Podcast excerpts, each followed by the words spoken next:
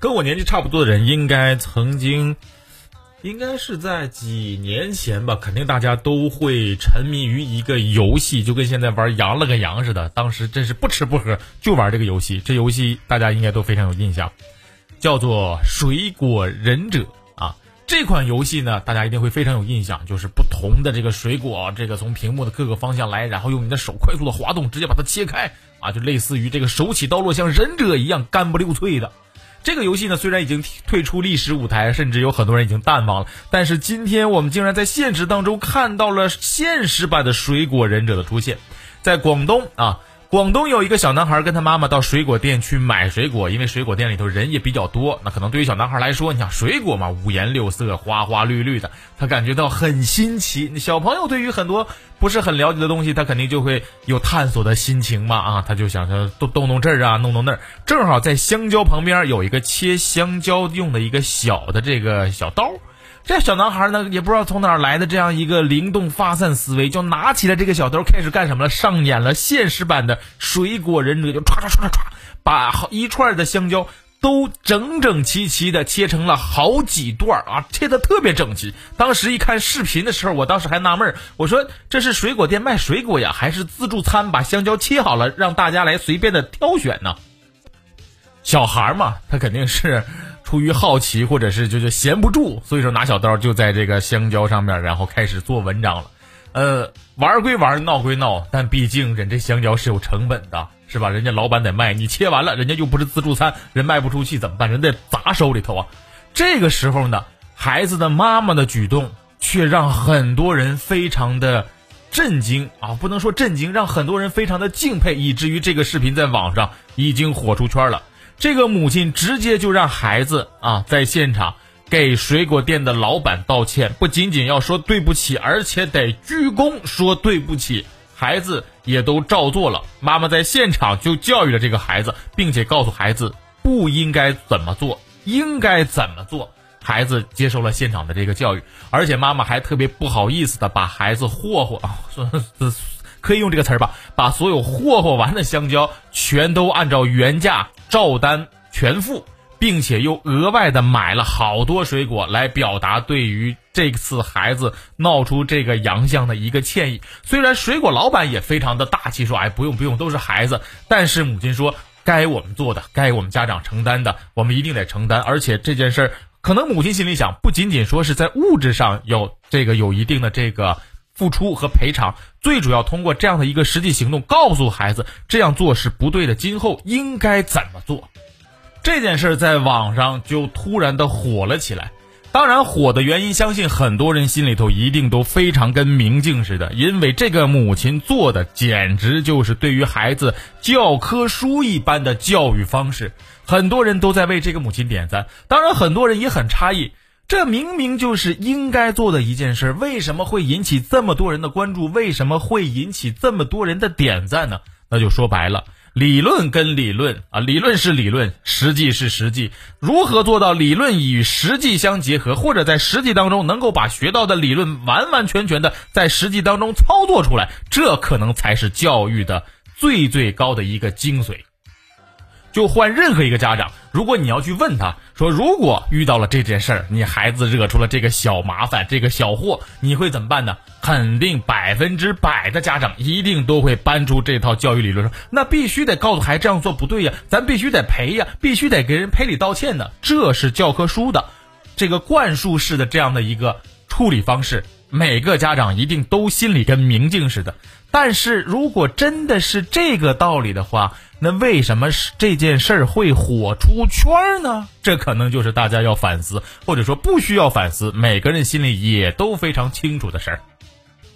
说白了，很多人或者是在现实的生活当中，能够做到这位母亲处理这个事件以及教育孩子采用这种方式的，并不是特别的多。所以，这样一件看似再普通、再平常、再正常不过的事儿，被大家拿出来津津乐道，然后广而告之的在宣传。之前一段时间，有关于对于孩子教育问题同样引起社会关注的几个新闻，大家也可以回忆回忆。比如说，在高铁上，孩子一个劲儿的哭闹，家长竟然因为孩子小，我管不了他，没办法，让所有人必须接受这个现实。当时是个新闻。后来看电影的时候，坐在后排的孩子脚不老实，一直在踹，一直在踹前面坐着看电影的女孩的座椅。后来女孩一直在进行相应的提醒，最后急眼了，父亲直接哎给人踹成脑震荡了，这也是当时的新闻。当然有人会说了，这只是极个别的这种教育现象被当成新闻的啊，被大家关注，这是因为它比较少，所以说被人关注，这点我不否认。但是反过来说，那今天这件事儿正面的新闻，我想也之所以是因为它少，所以才会被这么多人所关注。刚才也说了。如果说道理，每一个家长一定都会滔滔不绝说出怎么样去教育孩子，但是这件事能被单拎出来，让很多人给他点赞，我觉得说明在实际的操作过程当中，还是有很多家长不是按照这个标准去操作的。可能有些家长面对这样的情况，就觉得孩子嘛。他还是个孩子，他还很小，对吧？他也不是故意的，他也不知道什么是对，什么是错，只是出于好奇心，把把你这香蕉给弄坏了，对吧？大不了赔你香蕉就行了嘛，你至于上杆上线吗？对吧？还当着孩子的面，然后就就就说出孩子这么多的不是来，然后挑孩子的毛病，你至于吗？就同样是这一件事儿，最后可能都是家长和店主撕巴起来了。但是有一种撕吧呢，就是说家长说：“哎呀，这给你东西弄坏了，不好意思，我得赔，我得赔呀。”然后那个电电水果摊的老板说：“哎，不用赔，不用赔，这才几个钱，还又不用故意赔赔赔赔赔赔赔。”两个人因为这事撕不起来了。然后另外一种呢，可能觉有的家长觉得：“哎呀，就弄坏你个水果呗，赔你钱就完了呗，这这，赔钱多大点事儿啊？”人说：“那你就赶紧赔呀。”然后两个人那边因为这事撕不起来，同样因为一件事，同样撕不起来，结果两边撕吧的原因以及最终的结论却差距如此之大。你说同样是啊，同样是撕巴，前一种撕巴却是那么的伟大，那么的无私，那么的让人敬佩，而后一种撕巴却是那么的讨人嫌，那么的龌龊，那么的不招人待见。你说两者之间的撕巴差距怎么这么大呢？所以，就教育孩子这个问题上，这件事上就是。奉劝很多家长绝对不能够再采取这种纸上谈兵的这种教育方式了，必须得理论和实践相结合。当然，可能很多家长也是出于对于孩子的一种保护，对于孩子的一种爱，才会采取了另外的一种方式。呃，可能啊，如果按照教科书般的这种处理方式，你觉得孩子多多少少会受点委屈，那我觉得也是一点小委屈，因为你想。孩子是有一样学一样。如果你今天为了帮孩子采用这种方式的话，那么今后孩子长大可能完全就会照搬你的这种方式，在社会当中来处理所有的问题。那你觉得孩子到那个时候受的还是一点点委屈吗？可能就是闯下大祸，捅下大娄子了。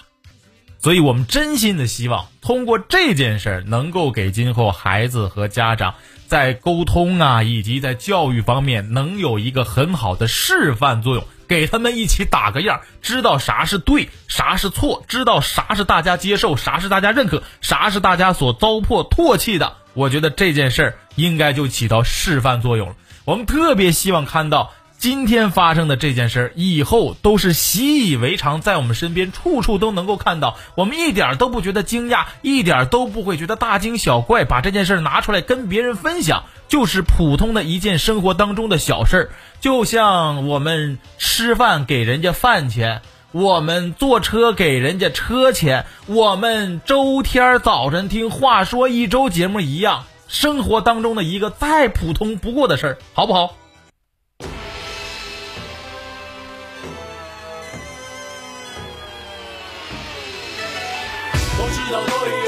么不对，我知道将军说的话不一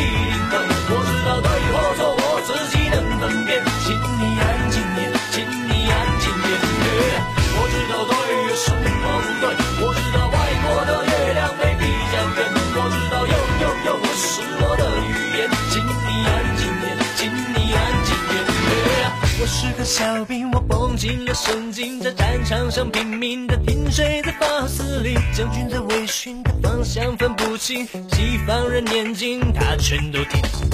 不同的肤色说不同的话语，的相同的节奏有不同的旋律，自己的文化由自己来说明，自己的舞台由我们自己定。我知道对有什么不对，我知道将军说的话不一定对，我知道对和错。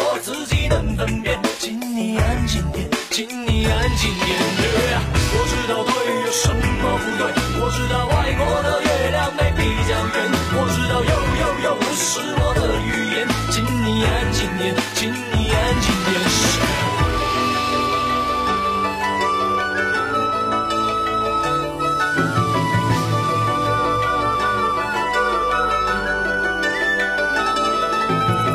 将军最流行，他全身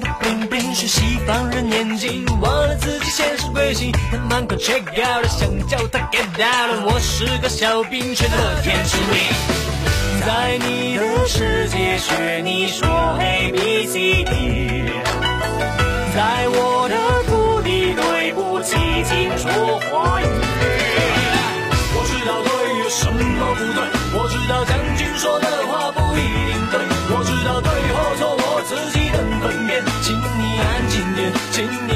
静点，